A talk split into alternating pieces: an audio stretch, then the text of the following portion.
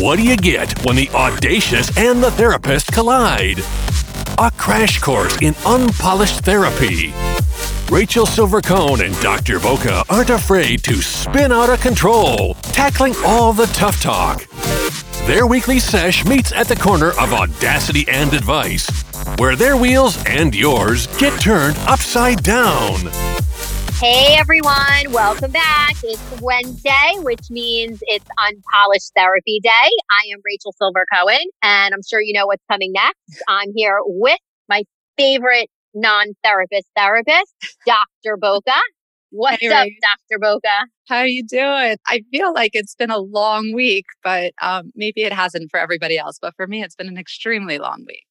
Yeah, it's been a minute. I feel like we haven't we haven't checked in, so I'm happy to to have a Wednesday with you, and that means we have Wednesdays with our listeners as well. So let's jump in. I do have something that I think is really relevant, and it's not sexy and it's not sultry, but it is incredibly unpolished in the sense that it's it's incredibly sensitive and I think as parents and people inclusive of all we need to address it. And the topic I want to talk about with you is that of children in today's generation who sadly are becoming victim and prey to what's happening online with the internet black market, if you will, or with these street drugs and the opioid crisis Oh my and how kids, yeah, no, it, it, this is a thing and this is a topic. And there are children upon children upon children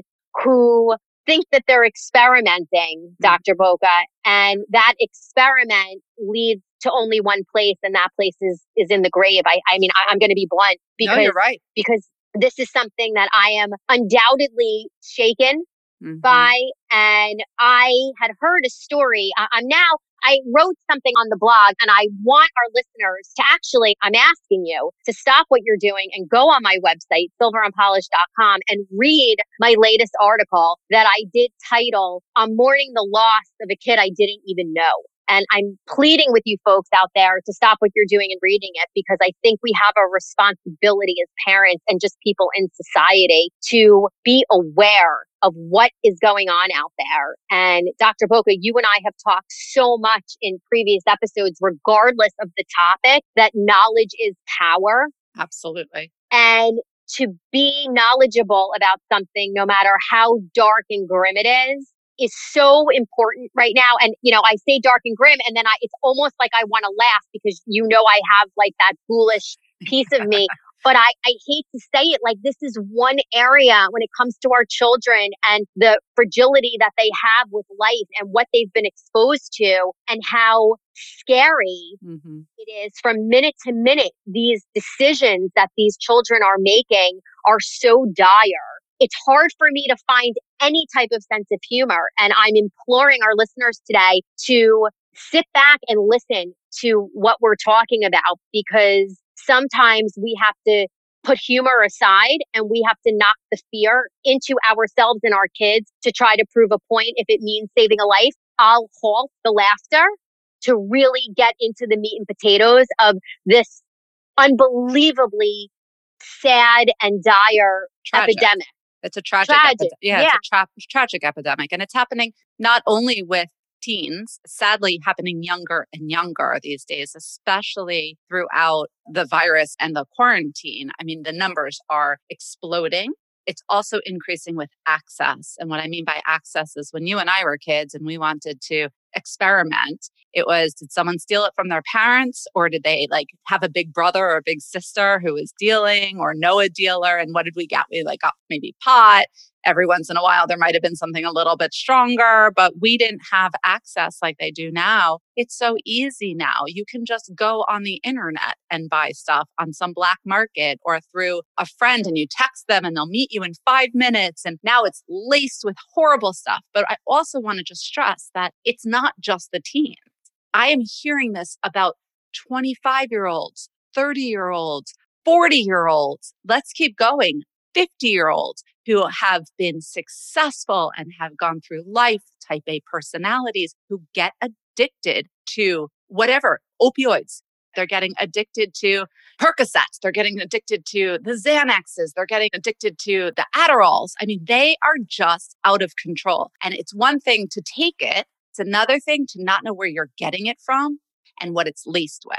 Okay. So, yes to that. I want to break this up into two kind of compartments because what has rattled me as of late are not, and not that it's the lesser of the evil. It's all absolutely terrible and it leads you down a very deep, dark abyss of death, frankly. Yep. But what we need to separate are, on the one hand, the people, be it teenagers, young adults, or adults for that matter, who are doing dangerous drugs and becoming addicted to it. That problem I'm kind of putting on shelf number one. Okay. Okay. That is a problem that has to be addressed.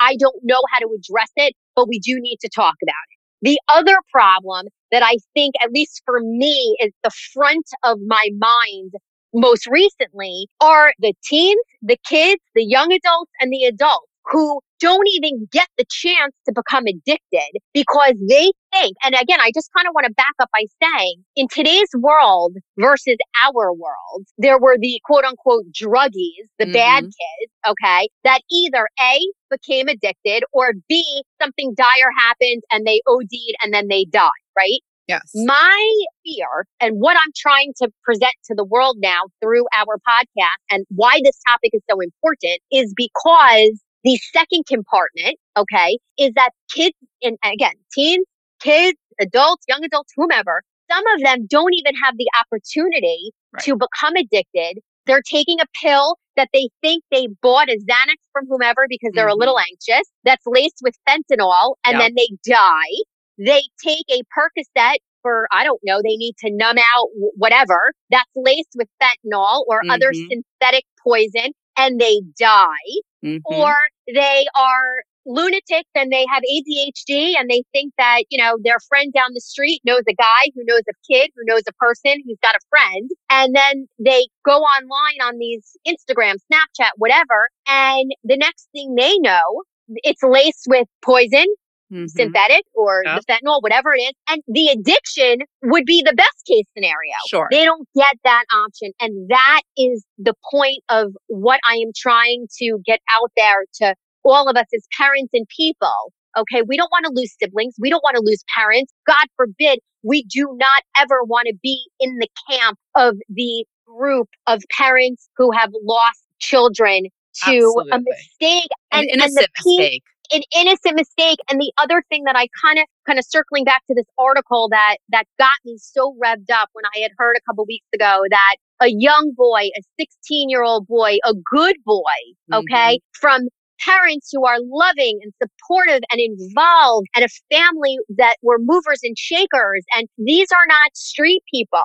Okay. Right. These are people who this child is going places in the world and was applying or about to apply to college and had his whole life ahead of him. And what makes me so scared is that it could have been any of our children. And I'm just putting it out there because that's how scary it is. And we have to come up with other ways to convey to our smart, seemingly successful, children who are movers and shakers and have a whole life ahead of them sure. to succeed, to not get caught up in well, it's not going to happen to me or don't worry, mom, or I know. And, and you don't have to tell me again.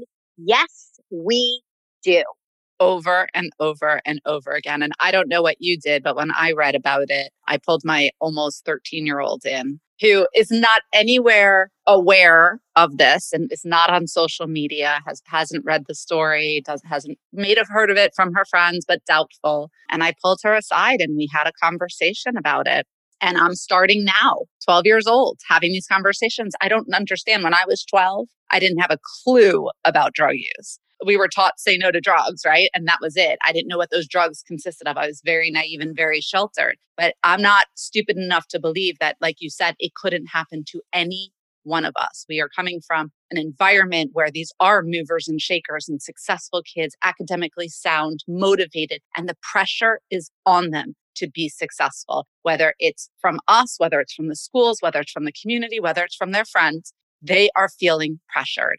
And I believe that a lot of these kids are, it's also peer pressure. you're hearing it from their friends. Their friends are buying stuff. Oh, come on, try it. We've all been in those situations. And I am telling you, if we don't have these conversations now with our kids, the end result will be what happened to that tragic boy because all they think is that they're getting a Xanax. They don't realize, they don't have the mindset and the understanding that it's not just Xanax. It comes laced with shit now. It is dirty. It is dangerous. And we just have to keep telling our kids that. I agree with everything that you said, so much so that part of what goes through my mind is when I think back to when we were kids. And this is the difference that yes, we cannot be naive enough to think that kids don't experiment. Mm-hmm. We all did. Mm-hmm. And I'm the first one to sit my children down and say, guys, I don't want to be a hypocrite. Okay. Yes, I experimented, nothing super crazy or whatnot. But when I look back, there was some things that pure luck that I'm here to still tell the story. Okay. Agreed. And I want my kids to know that cause I'm trying to lay it all out there, but there is a fine line between mm-hmm. I'm not their friend and I'm not suggesting, hey kids, if you want to experiment, come to me so that I can make sure it's clean. I, that's not the role I want to take. Although I know there are some people in my circles or travels that I've spoken to that would sooner have them say, no, no, if you're going to try something, tell me and let me get it for you so that it is pure and clean and all that. I'm not prepared to go down that road right now. And I am not everyone out there again. Here comes the disclaimers. I don't think Dr. Boca and I would ever suggest that you be an advocate for your children. Hey, if you're going to try drugs, get them from me.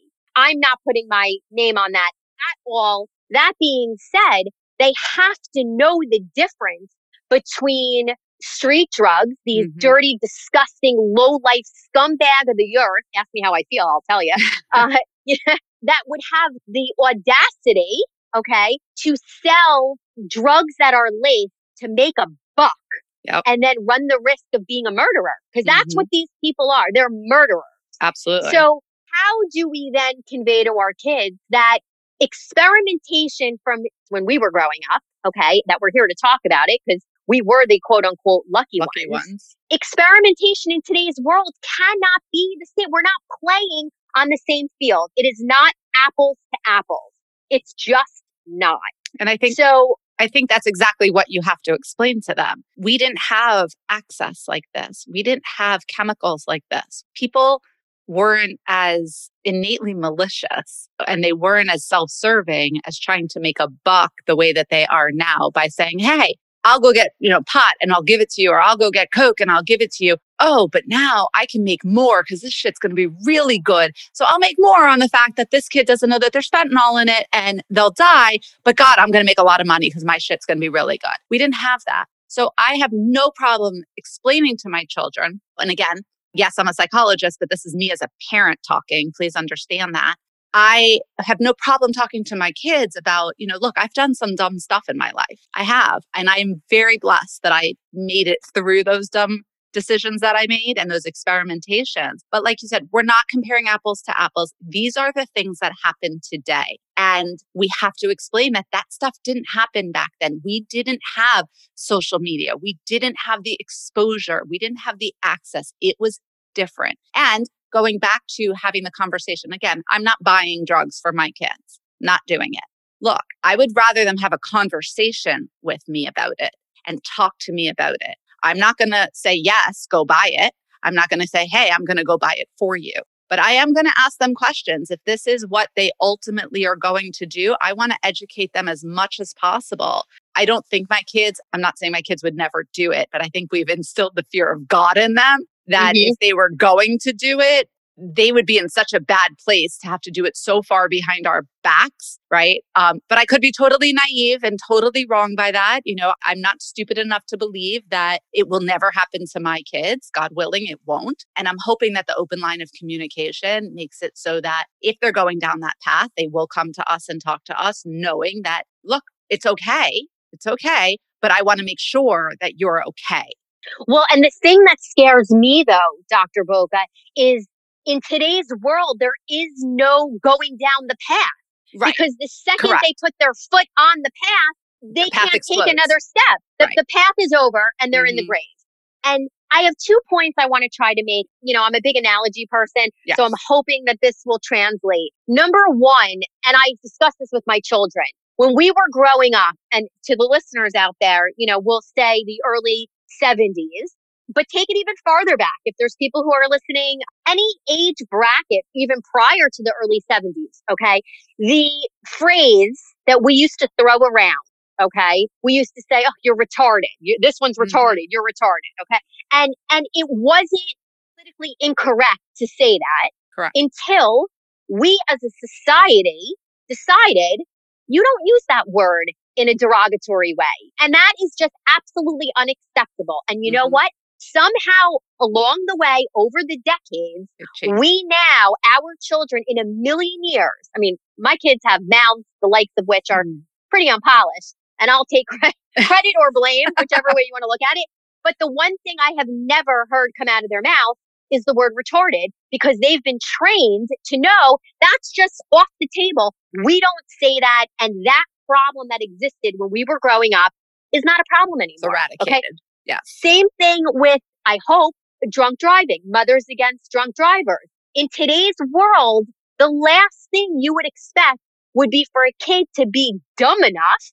Okay. Mhm. And I say that with such conviction because you'd have to be an absolute moron in today's world of Uber and Lyft and all these. Why would you ever behind the wheel of a car if you've had something to drink? We've, I don't want to be so bold to say we've completely eradicated drunk driving, but the knowledge, at least with our children, that's been ingrained in them from the time that they were zero. Okay. Absolutely. So those are two kinds of analogies that I make. Again, it's a no-brainer, so to speak. Now, the drug situation is different, Different, because it's ever changing and ever evolving, and everyone thinks they're smarter than the next, Mm. and it's becoming scarier and scarier and scarier. Even though we as parents think that we are talking to them and we are educating. And I'm going to tell you one more thing and then I'm going to shut up and turn it back to you. But in the blog post I wrote, and everyone again, silverunpolished.com, the name of the article is called I'm Mourning a Kid I Didn't Even Know. The analogy that I made, I want to share the story with you because I do think that kind of speaks a little bit to the point with kids these days. My children, my older son, I should say, was in the car a week ago, two weeks ago, with two of his friends. And I'm the driver. And we all know when you have teenage kids, like you're not allowed to talk. You just drive and get them from point A to point B. So the kids were in the back seat and they were having a heated debate and they were talking about what they love, sports. And Gretzky came up. Oh, Okay. that's a name Now- from the past. Yeah, well, I'm so happy you said that because it points to the issue at hand. So they're having a heated debate about Wayne Gretzky, and it was ice hockey, and I wasn't really paying attention because that's not the sport that happens in this house. But you know, I'm listening with one ear, and I have my eyes on the road with my other ear, and they're saying Wayne Gretzky was the goat back in the day, right? He was the greatest of all time in his craft, and no one can argue that. But in today's world, he would never, ever Mhm. be able to keep up with the skill level and the acumen with of these players on the ice. And it's just, it's not a parallel universe. And they're going on and on and on. Everyone wants to make their point, but they were all actually in agreement that Wayne Gretzky then would never be the GOAT that he was today. Sure. I Okay. think that's that's true for any athlete, any person in Sure. in across any industry. Sure. So I'm driving. You know, this is right at the cusp when this latest tragedy had happened, and I was a total wreck over the whole thing. And I thought to myself, oh my God, that's it. That's another way that I can convey to the kids something that they'll truly relate to without them getting angry at me and rolling their eyes again. Oh, mom wants to have the drug talk. That I can liken today's world of drugs and experimentation to the old days of experimentation while still being honest with them that they know that I dabbled and I tried things and all of that, but to liken it to Wayne Gretzky. Okay. So, but I keep my mouth shut and I knew I can't do this in the car and I need to wait and so on and so forth. So the day went on and we got home and my younger son was not in the car and we sat down at the table and, you know, and I write in the article, like I'm never one to pass up a teachable moment, right? So I asked my older son to relay to my younger son, hey, tell him what you we were talking about in the car with the whole Wayne Gretzky thing, right? So he did. And then that was when I was like coming in for the kill. I can imagine you were. And I said, guys, I know we've kind of beaten this to death, no pun intended, about the drug situation and the story I had told you about last week that I'm all hot under the collar about. But I kind of just want to bring it back around to explain to you that the experimentation that's going on with kids and youth and teens and adults, young adults, as you mentioned earlier, in today's world, it's a Wayne Gretzky situation. Mm. Okay. The Wayne Gretzky of drugs can't play in the same ice rink in today's world. The game of drugs, there are no winners anymore. Everybody loses because if you're lucky enough to live, you're then addicted. Uh-huh. Okay. And if you're unlucky enough, you die. Choice to even climb out from under the, the, the darkness of addiction, you die. So, we, you know, we're going through it, we're going through it, little eye rolls or a little bit of silence. And then my son, my older son looked at me and he said, mom, I think I know what you mean. It's also kind of like Wilt Chamberlain. Mm-hmm. Okay. So I looked at him and, you know, I cry when the wind blows and I'm like choking back tears and all that. And he said something along the lines of he was the GOAT back then with basketball, but the game now it's too fierce and it's too intense and he would never be able to keep up. And I looked at him and I swear to you guys, everyone listening out there, you know, again, you, you know me well enough to know now I cry when the wind blows, but I'm like fighting back the tears. And I looked at him and I was like, yeah, I said, today it is, it's too intense. It's too mm-hmm. fierce. You just can't keep up. And that's my unpolished teachable moment. But it wasn't unpolished at all. It was actually perfect. And what I was going to say when you were telling the story is this is the first I'm hearing of it is you took on the Dr. Boca role and you did it stellar. you really did better than I could have done it. But you got to speak to them at a language and in a language that they understand. And that was perfect. I mean, kudos to you for being attuned enough to listening to the conversation that they were having, which, by the way, any parent knows that you never, ever, ever opt out of an opportunity to carpool because that is when the real stuff comes up. Okay. So just, you know, life lesson number 428 from Dr. Boca, never turn that uh, down that opportunity. That being said, what an amazing moment. If you can translate it into a language that they understand, it is a million times more meaningful and impactful, and it will get them on a visceral level. And once you hit them on that visceral level, they trust you. They trust you to know that what it is they're talking about or you're talking about, you know what you're talking about.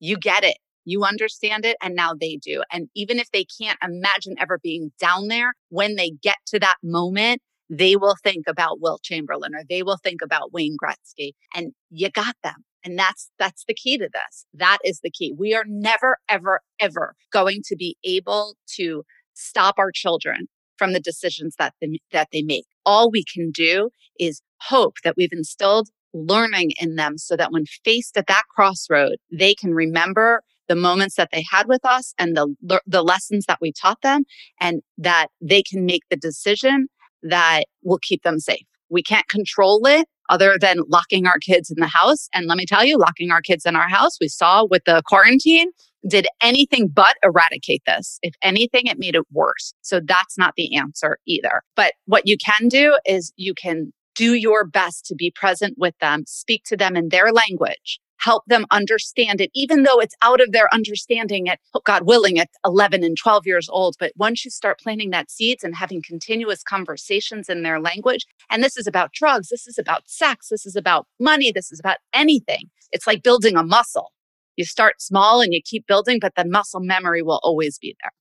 I couldn't agree more. And I implore, truly, I implore all of our listeners, Dr. Boca, when you said, you know, they got it, my first reaction to that was, yeah, they got it in that moment. In that moment. But, mo- it, but moments move. And we are living in a world with such rapid fire pace of life that we have to continue to have those teachable moments. And Absolutely. I'm imploring the listeners, go and read on the bottom of my blog. I put some links in if you need if you have questions, if you want more information, if you or someone that you know is even struggling with, with any type of question relative to addiction or you're not sure or how do I this or how do I that, there are links there. Obviously, Dr. Boca is a resource as well. But I'm, I'm imploring the listeners to each of our kids are so different, right? And they're all wired differently and they all react and respond to different triggers and likes and dislikes. Find an analogy that mm-hmm. you think your kid will liken to. I don't care if it's food. I don't, you know, that, you know, back in the day, you know, we ate a Twizzler and, you know, that was enough of a sugar rush to get us going. But now it takes five boxes of Skittles or whatever. I mean, I know that sounds so silly, but whether it's another sports icon, I don't know. Maybe there's young girls who are gymnasts and Nadia Comaneci then versus, you know, whoever, whoever now. Even or cars. Cars would work. Cars. Anything would work. Even the way that people study then versus now. Schools computers. that they go to, computers, the way that we view information. Back in the day, you waited for a newspaper to get dropped on your front lawn if you wanted to see what movie you were going to. Now, all you do is you press 16 different gadgets on 11, you know, different machines and, you know, or even to the point that even back to bringing it full circle with drugs. Back in the day, you had, you needed a guy to have a person that had a friend that knew a thing that got you a guy. Now you push a button on your phone that's supposed to be safe for children and it's just not because there's evilness out there. And even though we want to instill the beauty of the world in our children so that they grow up with a glass is half full kind of attitude and they don't grow up cynical and angry and think the glass is half empty. If we can figure out a way to have this generation still believe in the glass is half full, even though we are surrounded by half empty tragedies at every turn. That's the gift that we can give them. And that's what's going to keep their hearts beating because they're not going to be intrigued by the sexy sultriness of something that's so dirty and unsexy, at least from my vantage point. I couldn't agree more with you, Rachel. And, you know, going back and not to change the subject at all, but I have to point this out because I wouldn't be Dr. Boca if I didn't. But going back to reinventing ourselves, I think you've just reinvented a passion of yours. I mean, this what, is making sure my kids don't, God forbid, a million times well, OD or no, anyone I know for that matter. No, not necessarily that, but that is a passion, right? So what's come out of this, Rachel, is, you know, going back to a few weeks ago when we did reinventing ourselves. I mean, your passion is palpable about this. And I understand that we're always passionate about where obviously keeping our children alive is obviously our number one thing. But this was such a clear example in this podcast of you. I can feel the emotion and the visceral um, reactions that you're having. And you're human. And as a parent, this is real stuff. And this is probably our most serious podcast that we have done yet. And I think it's such an important topic because look, you only get one chance really at this, like you said. And so, what I implore everybody who's listening to do, like you've said, is find that analogy, but keep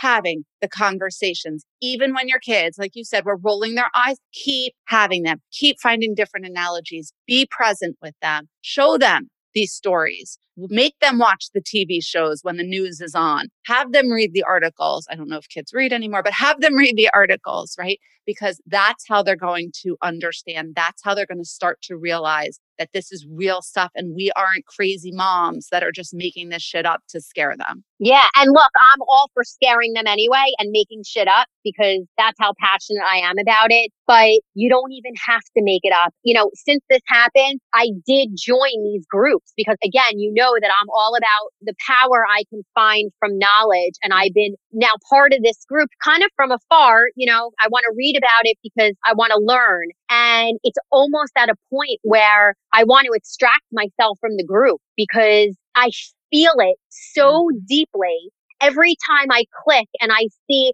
that another parent is now sadly part of a group that nobody wants to be in. And I'm so grateful that I'm not in that group. But even just reading about it sometimes, it's so much that you almost do feel, oh my God, I want to bury my head. I don't want to know from this. Mm-hmm. But we have, have to. to. Yep. That pain that's so raw mm. have to be translated in a way and again, that's where the slippery slope is. You don't want to scare your kids away in how you're even conveying it, which I am being honest. I think I might be guilty of that a little bit because it was so raw for me that I was just freaking out. And then my kids, they don't respond well when they see me crying. Like of course. that, I think is a trigger for them and, and mm-hmm. other things. And I have learned through my own process and my own scenarios of life that getting through to them with them seeing me so upset, mm-hmm. it, that doesn't work. So I've had to come up with other ways and it is trial and error, but I don't think that burying our head because it's too painful to I'm not saying you have to sign up for every group out there that's dire and great. No, because then you'll need a Xanax. Exactly. But the conversations need to be front and center. And I know I mentioned this many podcasts ago. One of the rituals that we have in our family is that when we sit down at our table for dinner, we really, really try to make sure that we keep up with our highs and lows mm-hmm. and the ups and downs and the roses and thorns or, you know, whatever you want to call it as a way to kind of keep that conversation going. And even though we have that rule that you don't have to have a low, sometimes if you don't have a low, a way to keep that conversation going is just the reminder of, oh, you guys, I heard another story about so and so or so and so. And I just want to remind you, we keep the lines of communication open, et cetera, et cetera. So I was just going to say before you brought that example up, which was excellent and so great that you guys do that in your family, I was going to help the listeners kind of generate some ways to have these conversations. And one of them is in those moments, whether it's dinner time, whether it's in the carpool line, whether it's, you know, shopping in the mall when you have your child with you and it's just the two of you and you make it a conversation that isn't, you know, all the way to the extreme of falling apart and it isn't the other extreme of cold and calculated and detached from. We have to find that middle ground. And I know that you struggle with that on a daily basis, but it sounds like you're aware of it when you have these conversations because you're right. We don't want to scare our kids away from this. So we want to make it as natural as possible. Taking a very unnatural conversation and making it natural is difficult. So if you can steal those moments where I'll go outside with my younger one and we'll throw a football and we have our conversations while we're throwing a football around, or I'll do Pop-A-Shot with him, or my daughter, I'll paint her nails, or we'll be watching a TV show. And sometimes the things that are on the TV show, like we're very into Grey's Anatomy right now, sometimes that stirs conversation in such a natural way because there's a question about what's happening those are the times that we have the conversations. Sitting the kids down and saying we're having a conversation is oftentimes the memo to the child to gloss right over and check out and doing it in a way that's punitive and demeaning and condescending to them also teenagers don't respond to that. So mm. if you can just make it very natural where you're engaging in something else where it's something that they enjoy, but you're having those serious conversations, it doesn't feel as unpalatable. It's much more palatable for them to take it in and digest it. So yeah. just something to think that's, about. Yeah, no, I think that that's an excellent suggestion. It's it's less manufactured and it's more authentic and back to, to a way where it's on their level. Is it sit down, mom has something to say, which again, I'm going to admit, we've we done do. it that way a lot. We all have. But when we bring it down to their level, even though these are serious adult topics, they've got to be a part of it because it's happening to their generation and we don't want it ever getting any closer to home than it already is. So, Rachel, I have to thank you because A, it's so refreshing to speak to somebody who is on top of this and aware of this and not pulling the wool over their no the blanket over their head whatever the analogy is. I'm off on my analogies today but who's not burying their head in the sand is probably the better way of saying it and is willing to have the tough talks and tackle those tough talks. So kudos to you and i hope to our listeners they are motivated and can feel the importance and the intensity of this conversation. And you know we've had made up in our head syllabus of how this season was going to go and we've always said that when something comes up that we feel very passionate about and is timely that we will throw everything else out of the water and we will focus in on that. And thank you for bringing this up because it is so important. And it is, like I said, refreshing to have somebody finally talking about it because so many people are afraid to have these conversations. So thank you. And thank you for letting me be a part of it. Well, thank you for sharing the passion with me and for letting me vent, but hopefully in a way that we are making a difference. Everyone out there, thank you for listening. Check Absolutely. out the blog, read the article, share it. This one, I'm asking you, don't just share it for me. Share it for you and your family and your friends and your circle because knowledge is power. So head over to the blog, silverunpolished.com. Please reach out to us on unpolishedtherapy.com. You can email us if you have any questions or concerns or you do need help. Dr. Boca can gear you in the right direction unpolishedtherapy at gmail.com. We're here for your questions, your concerns, as polished or unpolished as they may be. We thank you for listening. We will be back next week. As always, it's been a pleasure for Dr. Boca and myself, Rachel Silver Cohen. This has been Unpolished Therapy. Great sesh, girls! Hey everyone, like what you heard? Then don't miss out on what comes next. Subscribe now and please give the girls a five star rating. Learn more at www.unpolishedtherapy.com. Find and like them on Instagram, Facebook, and Twitter. We'll see you next week when Rachel Silver Cohen and Dr. Boca ditch the couch, grab the mic, and break down all the wreckage.